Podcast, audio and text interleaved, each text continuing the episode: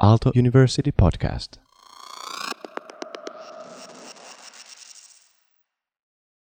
Dear friends, thanks for coming, taking this, this time for this uh, uh, seminar as I would look upon this uh, magnificent life uh, course.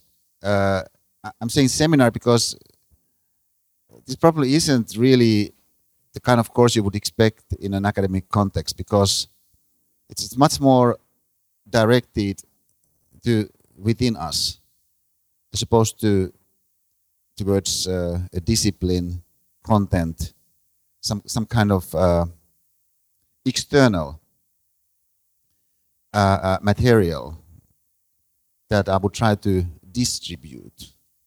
So so the effort is try to make this a context, a space for an uh, internal dialogue. But it's such an unusual group of people we have in this room right now.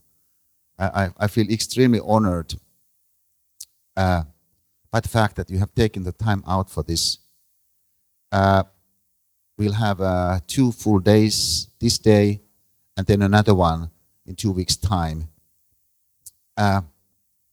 Uh, but given the fact that we have such a great group of people in this room, what I would like to uh, suggest here in the beginning would be uh, uh, the possibility for uh, some beautiful uh, encounters, some uh, tender and dynamic moments of meeting, uh, with the structure of uh, you standing up and then greeting, let's say, five, six people uh, beautifully.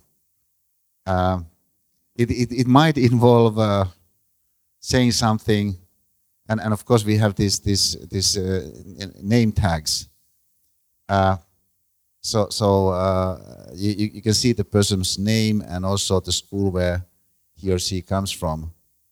Uh, and it, it might also involve uh, you shaking hands with the person. Uh, you know, maybe may- maybe if the sit- situation seems appropriate, uh, a power hug, or or some other form of of, of uh, conveying your enthusiasm uh, for the fact that this person is with you in this. Uh, this, this on this unique day. So so let's take a few minutes for this beautiful moment of meeting. So please, the the uh, original idea of Aalto University uh, was that something like we just saw to happen would happen. Uh, but of course, in, in, in many cases, uh, it, it doesn't happen. And, and uh, the kind of um, people meeting uh, one another across the kind of uh, boundaries that, for whatever reason, exist. And of course, whenever you have a boundary, there, there's some rationale for it. So uh, the fact that you have, uh, let's say, different schools, uh, different programs, different disciplines, of course, there's a rationale for it. So, so uh, whenever people are separated for whatever reason, there is some rationale. But uh, also, you could say, uh, if you want to reach out to something new, something unexpected, something uh, that is based on the human possibility of of connection. And uh, the human possibility of connection is, is quite you could say strange because so little is needed for it to uh, come about. Uh, similarly uh, so little is needed for it to break down. But if you think about the possibility of a human being to make somebody feel accepted uh, in two seconds, this is possible. Making somebody feel accepted in two seconds, this is something you just experienced. In fact, this is something you did to other participants of our seminar. So you made other people feel accepted. But it's hard to describe exactly what that consists of. Uh, and um, as a general rule, when something is diffi- difficult to describe, when it's difficult to put in words, it might start to marginalize, particularly if it would seem that the phenomenon in question isn't that important. And of course, from the point of view of many tasks, uh, the human possibility of making other people also involved in the task, to make those other people feel accepted, isn't really crucial. Because very often, the point of the project, uh, group work, whatever task it might be, is one where uh, the core is to something uh, you should accomplish. So therefore, when you come to the meeting, uh, you might greet the other people that also have come to the meeting by a nod. Maybe you say something hello. But uh, of course, the norm is quite minimal. So, so uh, you don't really do that much because your focus is on the real thing. To me, this is interesting because it could mean that we uh, leave untapped, unused resources that we would have all the time as part of our humanity. I mean, think about, let's say, uh, basketball. Uh, in basketball, what happens in every day, in every game, is that uh, your team is assigned uh, free throws. When a free throw is assigned to a team, what happens is that uh, from the point of view of everybody else but one player, uh, the game is sort of frozen. There's nothing you can do apart from the one player who is going to shoot the, the free throws. But in fact, you do do something. And uh, what you do do is that as your uh, teammate is taking the line in order to uh, throw the free shots, you're also going to take a line quite close there. And you're going to stand there in a particular kind of way. It's hard to describe exactly what that way is, but it's a particular kind of way of standing there. Some kind of supporting way of standing next to your teammate who is taking the line. And then he uh, takes the first throw. Maybe it goes in, maybe it doesn't go in. But irrespective of the fact, did it go in or didn't it go in, what you are going to do is that uh, you're likely to take a step towards your teammate and maybe offer your fist. And uh, almost without even noticing it, he's already concentrating on the next throw. He's also going to uh, offer his or her fist, and, and they then meet there. This is interesting because this is what uh, even the best in the world do. I, mean, it's, it's amazing what people can do, let's say, with their eyes. If you look at uh, musicians, the best in the world, what they do with their eyes. It's, it's quite astonishing how much you can communicate just with your eyes. Of course, we know this uh, from uh, infant research that each of us is here partly because of the fact that already at the age of uh, one week, we had this capability of connecting with uh, other people through our eyes. And uh, we also know that uh, had there not been that possibility of connection, uh, our growth would have been distorted dramatically. So, so it's, it's amazing what people can do just with their eyes. So, uh, to me, what we want to do in the course of this, this seminar is that we are going to tap into our human resources, which are there beyond our knowledge, beyond the kind of expertise we, we might have gathered by this time. It's not sort of a competence case. It's, it's a case of something that we all share with one another as human beings, like uh, looking at the other one with acceptance And uh, to this effect, there's going to be um, a key uh, uh, instrument of, of, of, of operating, and, and that's thinking. That reflects my own background. I'm a philosopher, and, and uh, philosophers are not really experts on any uh, subject. It's, it's, it's not like biology, it's not like sociology, it's not like mathematics. You, you're not really an expert on anything. Uh, but there might be an offering that philosophy can give, and that's excitement in thinking. So it's almost like tuning into our instrument of thinking, but doing that without fixing the thinking to be any kind particular kind of thinking.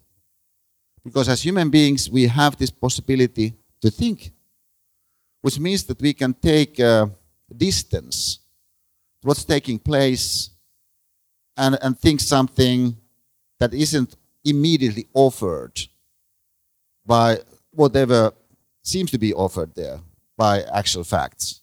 So we're going to operate with our thinking. And as we are doing that, um, what I like to happen in this uh, in this space, in the course of this, uh, what seems like my lecture, is uh, quite intense internal dialogue. Notice that very often when you have uh,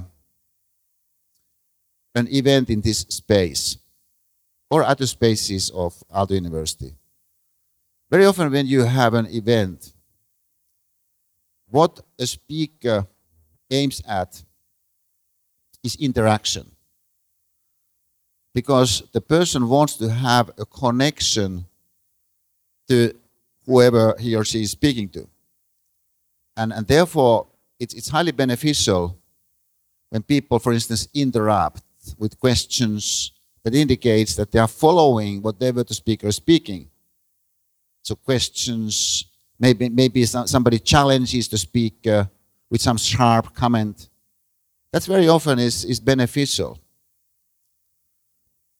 But should the aim be one where the time you have at your disposal, in this case until 5 o'clock today, would be uh, intense internal reflection. It could be that such interruptions are not really that beneficial. Uh, also, it could be that from the point of view of other participants, they are in fact quite a negative ph phenomenon potentially. And this is because of the fact that uh, if, if your mind becomes engaged in something that is important to you, it could be that you want to follow your, your thinking. You want to follow your thought. So internal reflection is one where something might pop up and, and the something that pops up to you doesn't pop up to anybody else. And this is because of the fact that it reflects your specific, unique experience. I mean, you have absolutely unique experience. So it could be that something from your experience comes up and you want to follow the thought that was suggested by something, let's say an association that came up in the, in the course of something that I had said. But isn't really that objectively, clearly related to what I had said? It just sort of came to your mind. But if somebody then all of a sudden, let's say behind you, in front of you, comments something, uh, what happens is that your thought is interrupted because your internal thoughts are quite sensitive to what happens externally. In fact, so much so that even if there is just the risk of uh, the interruption to come, that already is uh, a hindrance. For this reason, what I uh, never do in my seminars or lectures is that uh, I, I never all of a sudden make a question to anybody. And this is because I want the situation to be safeguarded from the point of view of the participant regarding the perhaps highly subjective thoughts that for whatever reason came to your mind, and I want the situation to be one where you can trust, that you can follow your thought. Also, the idea there is one where I'd like the situation to be highly inspiring, inspiring. So, so something would, as it were, come from within, from you. Now, if the something comes from you, it's, it's, it's likely to be different from what comes from somebody else. Uh, to this effect, I find it very useful to have my lectures, although they seem like lectures, to be somewhat unconventional in that it's hard to tell at any given time what the lecture is even about. You know, this, this is not how lectures typically are constituted because, of course, typically a lecture is aimed at delivering some well thought content. So, therefore, if it's a well thought content, you know, it's, it's useful if people know it's about such and such.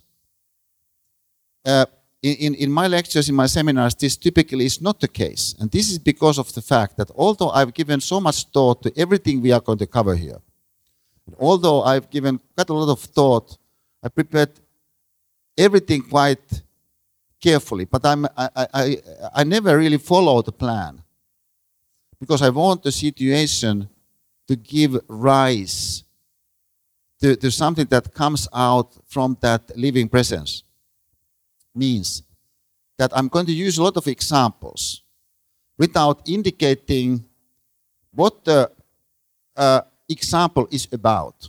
So there, there's no, as it were, key lesson that I would want everybody to internalize through a given example. I, I use the example because I think it's, it's an important example that illustrates something that I think is, is important.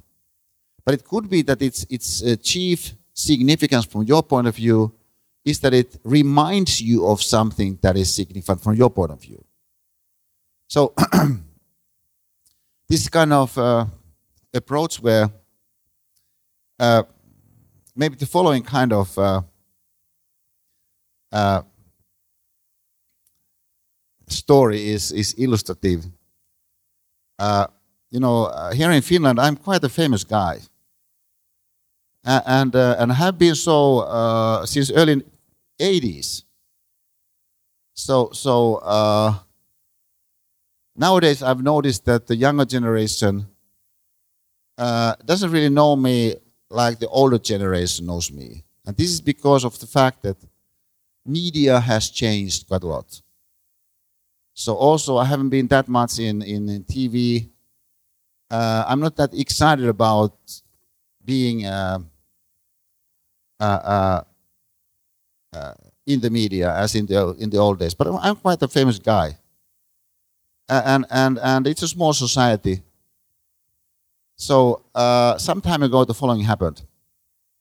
I was in Oulu, in in, in northern part of Finland, and and uh, in the morning, at the hotel, in the breakfast room, uh, there was a lady that was uh, gathering the dishes. And, and uh, she looked at me and said, uh, You look familiar. Do we know from somewhere? And I said, Maybe. You know, who knows? You know, uh, although I've been married with a special lady for more than 30 years, you know, there, there is sort of a pre Pipsa era and and uh, so I said maybe and you know I met so many people anyway so so so the person says do we know from somewhere? I said uh, maybe. Then he said uh, what's your name? And I said uh, well I'm Esa. I'm Esa Saarinen uh, whereupon the lady looked at me with, uh, with, with with a bit more keen eye and said well, we all age, don't we?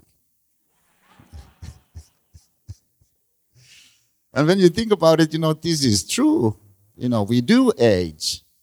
I mean, it, it could be you're 24 years of age, but, you know, uh, it's going to be 10 years from today, in 10 years' time. And, and experience indicates that actually 10 years of, of time goes astonishingly rapidly when it starts to sort of roll. It's, it's, it's, it's, it's amazing how quickly 10 years of time can go. Uh, but of course, it means that already in five years of time, whatever your situation in five years' time is, it's going to be different as compared to what your situation now is. For instance, it could be that somebody who's studying with you has made it the big way. It's possible. You know, Aalto University, it's, I mean, it's an exciting university. Of course, there are, in some ways, better universities. But you can say, you know, this is one of the best universities in the world. So, so uh, I mean, if you think about, uh, we are here maybe 110 people or so. Uh, you can say it's, it's, it's pretty clear that in 10 years' time, somebody has made it pretty big who is in this room. But of course, you don't really know where the person is because very often people that make it are such that you can't really tell that when he or she is young because it could be that the person is uh, somewhat an introvert. And the fact that he or she is somewhat an introvert means that, you know, uh, he or she is reflecting more, sort of studying something that you can't really see because it's inside more than somebody else. Also, it could be that uh, somebody's style of expression isn't that well established, let's say at the age of 24. You know, uh, in, in some cases, the person's style is established. In somebody else's case, it, it's not established. My style certainly wasn't established. It's, uh, you know, uh, it's, it's, uh, I mean, you can't really tell that much uh, from people from outside. And, and, and therefore, of course, it could be that you can't really tell even of yourself that much. I mean, it, it could be that uh, you, you've been uh, relatively mediocre in a number of ways, in the number of activities you have been involved in your studies. It's possible. You know, perhaps there's been something where you've been outstanding. But then again, you know, uh, the way our activities are structured are such that it could be that the, the structure doesn't really give an opportunity for you uh, to show what's the best in you, creatively speaking. So, so it, could be that, that even when it comes to the kind of contribution that people uh, uh, will address to you, let's say in 10 years' time, even in those respects, you know, it, it's, it's not sort of obvious that it's precisely you who made it that big in that something. You know, some of the most impressive uh, actors, actresses in the world have been originally shy, which is sort of counterintuitive in some way. And and and uh, or uh, Jorma Uotinen, who's uh, my good friend, uh, uh, perhaps our foremost choreographer, uh, dancer. Now, nowadays, of course, quite famed for uh, his his contributions to some TV shows. Also, but he was paralyzed. Uh, and and uh, he, he says that the fact that he was paralyzed was so good because he had to learn all the movements anew. So he could sort of sense what given movement is about more than perhaps somebody else. So it's in this kind of context where uh, the following principles uh, I, I, I hope uh, are useful to crystallize some of the key points. Uh, principle number one says that there's more to us than meets the eye that is good. seems to me to be just a plain fact. It's, it's almost like saying a human being has a body. So, so to the extent that the human being is alive, the person has a body.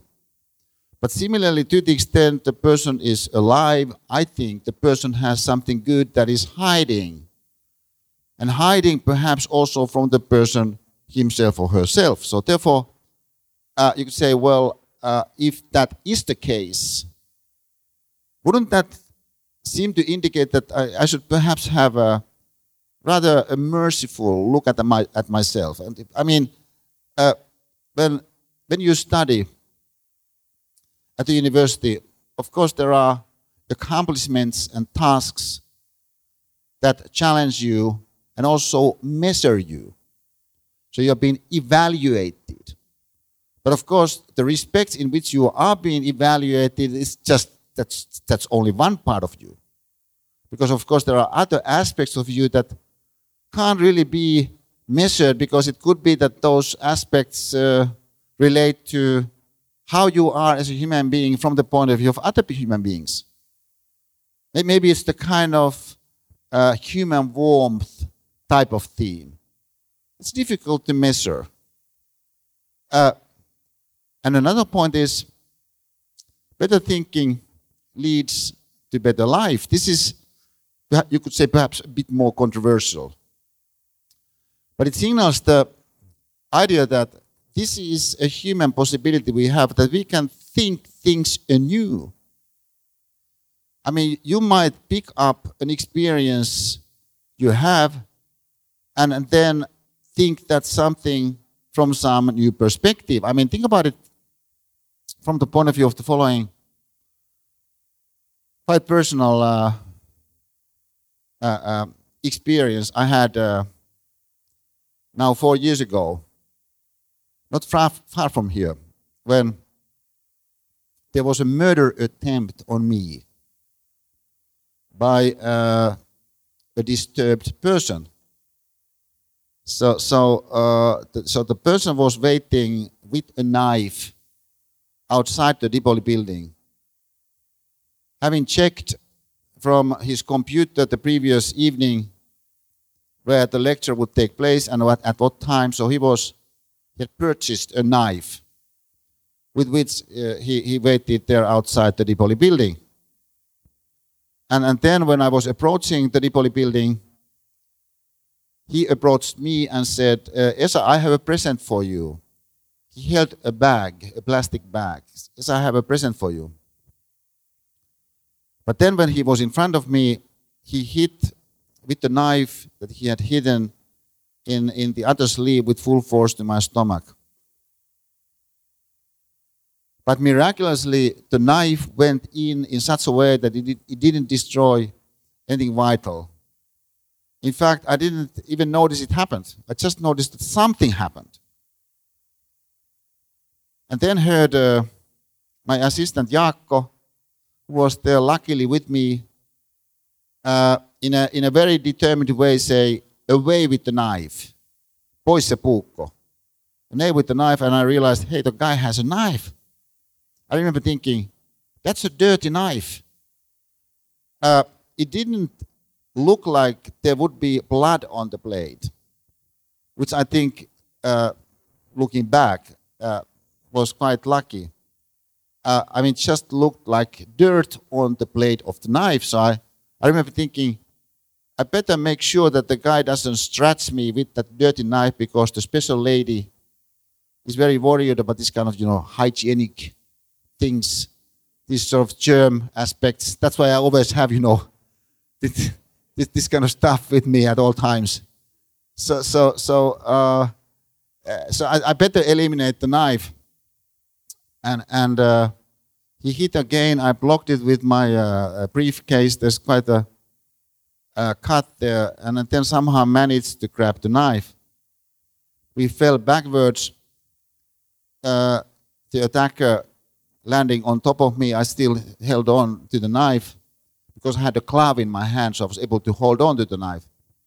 And then Jaakko jumped on top of him, and and and uh, shouting. There was a couple of students further down. So Jaakko shouted to those students, hey, come to help us to take away the knife. And, and these students came and helped to take away the knife. So we managed to take away the knife. Whereupon the guy, the attacker, uh, uh, surrendered. But it was uh, quite uh,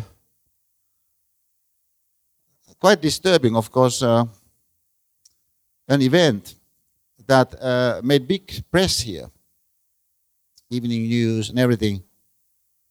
So, so uh, after the event, people have asked me quite often, even now, every now and then, somebody comes to me and says, Esa, did that uh, murder attempt, that attack, change you in some way? And the answer is yes. Yes, it did change me. But not in the way that I would be, uh, for instance, more uh, suspicious of people. Not in that way. But in another way, because I, I, I couldn't have tell, I couldn't have told in advance before the incident that there's so much uh, hidden compassion in people hidden compassion. So the ordinary life doesn't reveal, in my view, how much warmth people have vis a vis one another. And this was brought home by what I experienced and what the special lady experienced, what we experienced as a couple after the incident. I mean, we received uh, thousands of uh, messages quite, quite beautiful, quite encouraging from people we knew and people we didn't know. And, and, uh, and, and the most touching of these came through uh, after I had recovered to the extent that I felt I can take a little uh, walk. So, so uh, I, I, left my home and, and started to walk. We live in the center of Helsinki, so, so I, I was walking on the street, uh, Fredrikinkatu and came to the corner of Eerikinkatu, Erik Street, where the traffic lights were on red for pedestrians. So, so I stopped and waited for the traffic lights to change. I noticed a homeless couple on the other side was also waiting for the traffic lights to change. Then the traffic lights did change. I moved ahead, and this homeless couple also moved ahead. We met in the middle of the street.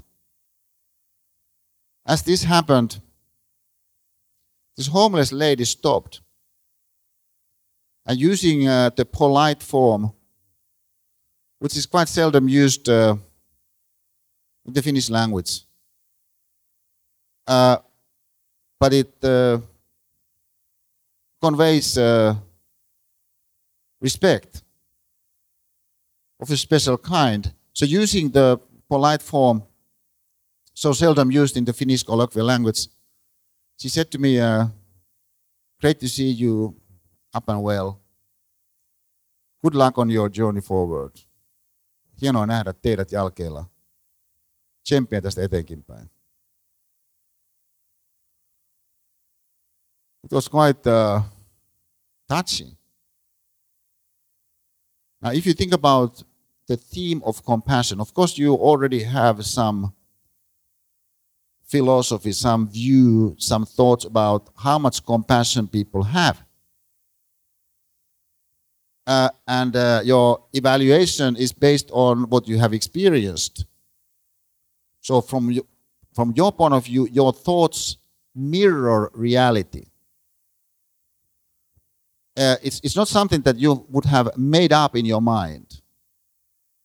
So, so you have some thoughts regarding other people, regarding the theme specifically, how much compassion there is in those people. And you are impressed by some people because of the amount of compassion they have. You know, some people are so generous, so friendly, uh, uh, and and so respectful. So so uh, so you appreciate that, but you might have the view that all in all, people you meet don't really have that much compassion. And, and let's face it, that's also partly because of the fact that you know people have their own activities that, that sort of engage their minds and their hearts even so. So people are mostly sort of directed uh, to other people as functions. So, so uh, uh, our culture doesn't pay that much attention uh, to the intrinsic value of other people. So, so, so, uh, so you could have a higher level rationale that explains why you believe it's the case that people don't have that much sort of hidden compassion. But of course, it could be that your thoughts could be changed. That's a human possibility. This is what happened to me at the age of 61. I mean, it, it wasn't the case that I would have been particularly sort of reluctant to assign the, the uh, hidden compassion dimension to people. It's just that I realized that I had been wrong. And, and uh, of course, the fact that, that uh, I now think that there is so much more compassion in people that meets the eye, from my point of view, means that most of the time I believe that my immediate evaluation regarding somebody isn't right. I mean, there's, there's so much good in, in people that sort of meets the eye. I, I think is the case. And, and, uh, and, and uh, this was also uh, highlighted, if I uh, go back to the stabbing episode again, when I was in the ambulance. And, and uh, of course, uh, there are countries in the world where the emergency medical system is well developed. So Switzerland probably has a tremendously developed emergency medical system, but you can say probably the medical emergency system in the country of Finland is among the best, best in the world. So, so uh, I'm in the ambulance, and and and there there, are, there are these these uh, paramedics who had been the first ones to come but there was also a medical doctor. And, and the medical doctor who had come in a separate ambulance, when we were inside the ambulance to which the paramedics had carried me, said to the other one of the paramedics of the ambulance that I've been carried into, uh, please come in my car. Uh, I'd like to stay here with the patient, although the situation is completely under control. That even today uh, touches me quite a bit. So, so uh, then we uh, we took off, uh, and and uh, and the ambulance put uh, the sirens on, and I remember thinking, this is good. You know, I mean, this is exciting. I mean, just you know, the thought of the guys not putting on the sirens when I look back, it's, it's, sort of terrifying. I mean, the one time that somebody tries to murder you, you leave the, the, the scene, you know, blooding and bleeding and, and, and in an ambulance, and they wouldn't have put the sirens on. It would have been a major drawback aesthetically. So I, I was pretty excited to hear the sirens. And, and uh, so we leave the Dipoli building with the sirens on and the thought came to my mind how is it possible that I haven't noticed that there are so many good people? Uh, this is also one way that our thoughts can take place uh, beneficially, that some, some new thought comes in the form of a question.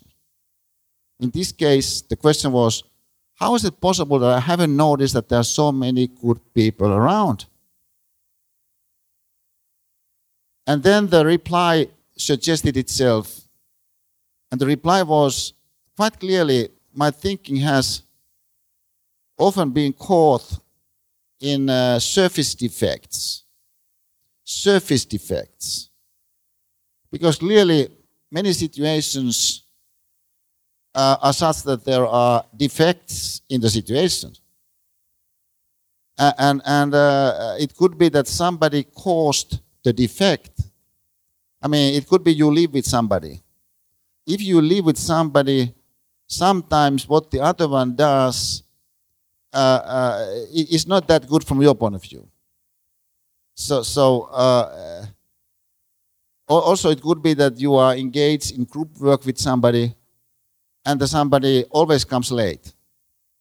Or there could be other features that sort of irritate you. I mean, uh, life is such that there are so many things that sort of irritate us any day, and this is because life is complex.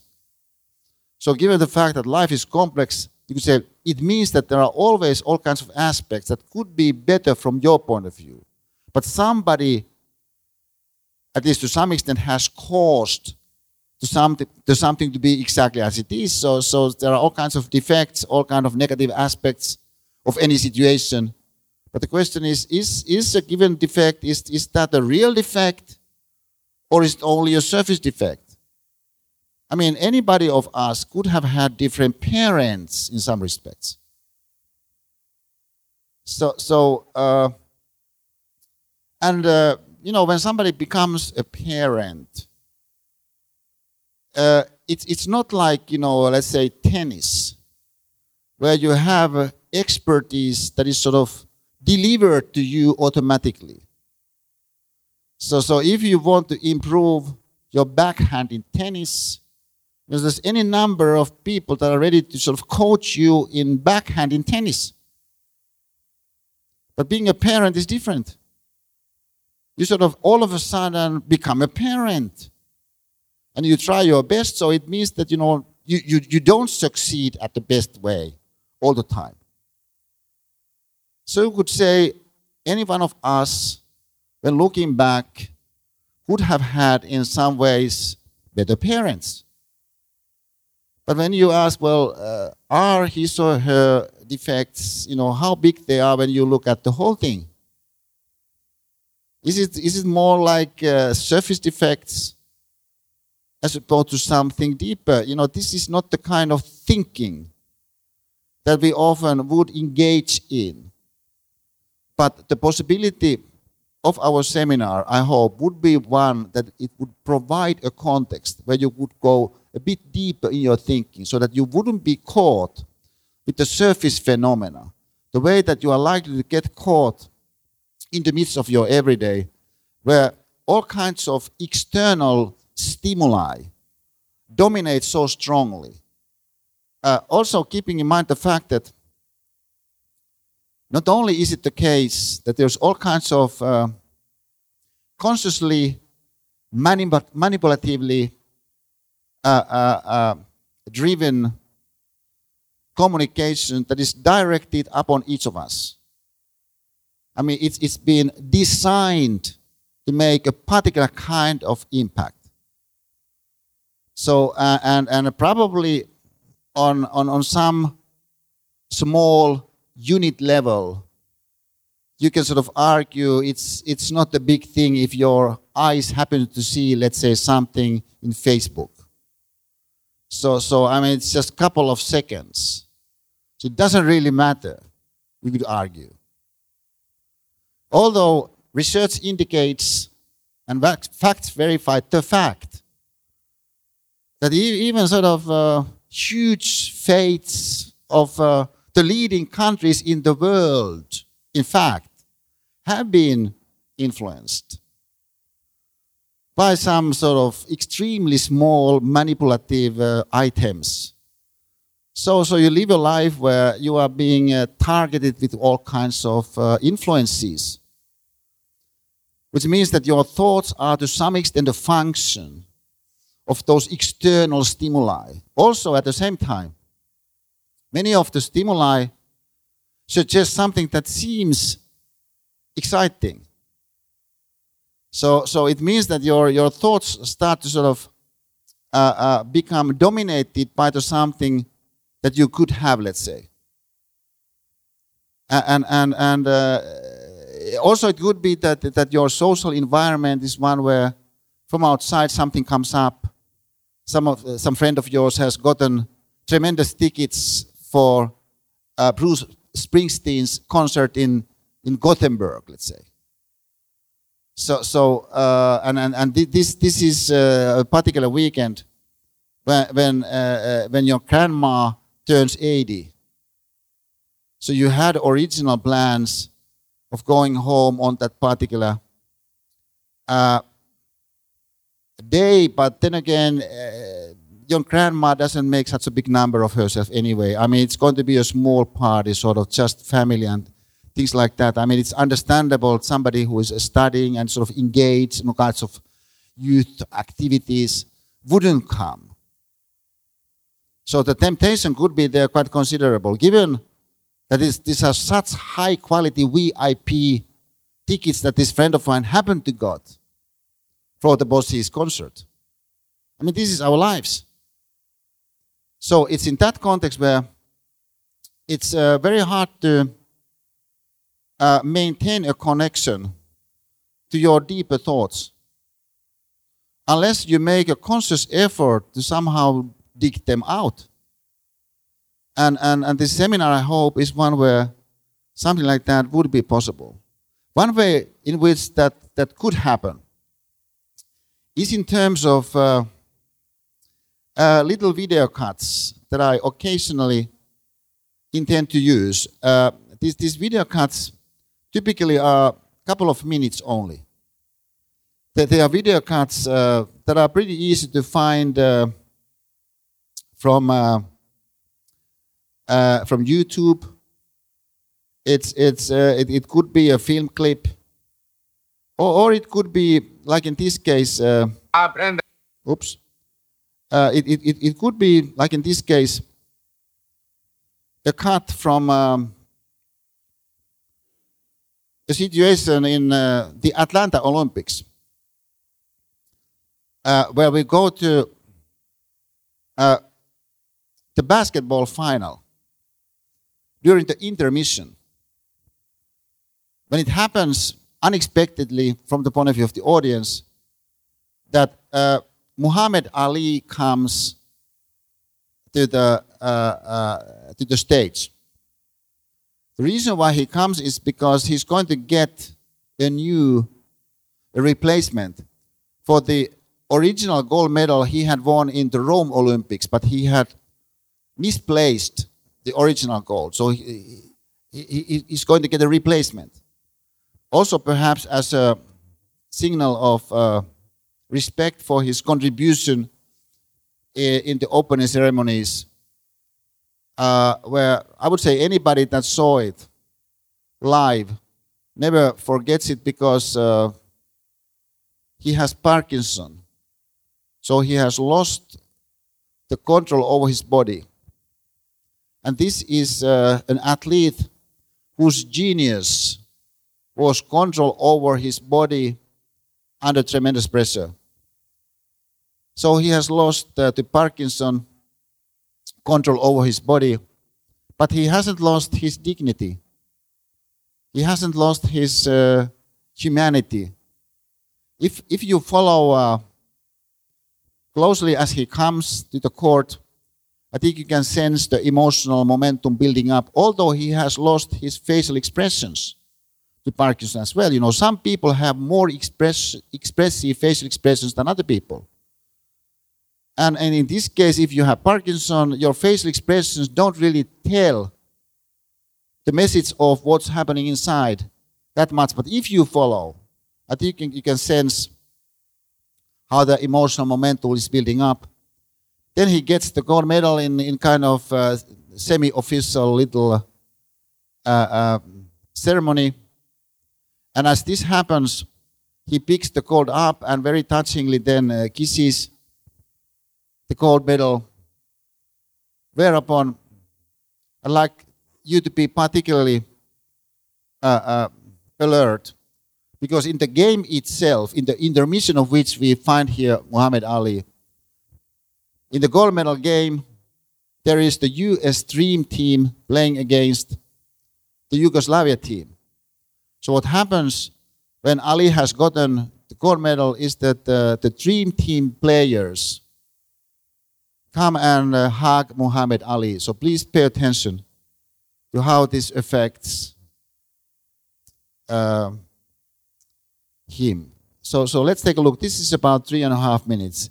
Uh, there, there, there is uh, Finnish subtitles Uh, I'm sorry, I don't have English subtitles, but it's the, the language is very, very clear, and the point uh, beyond words anyway. If you think about uh, what what we saw there, uh,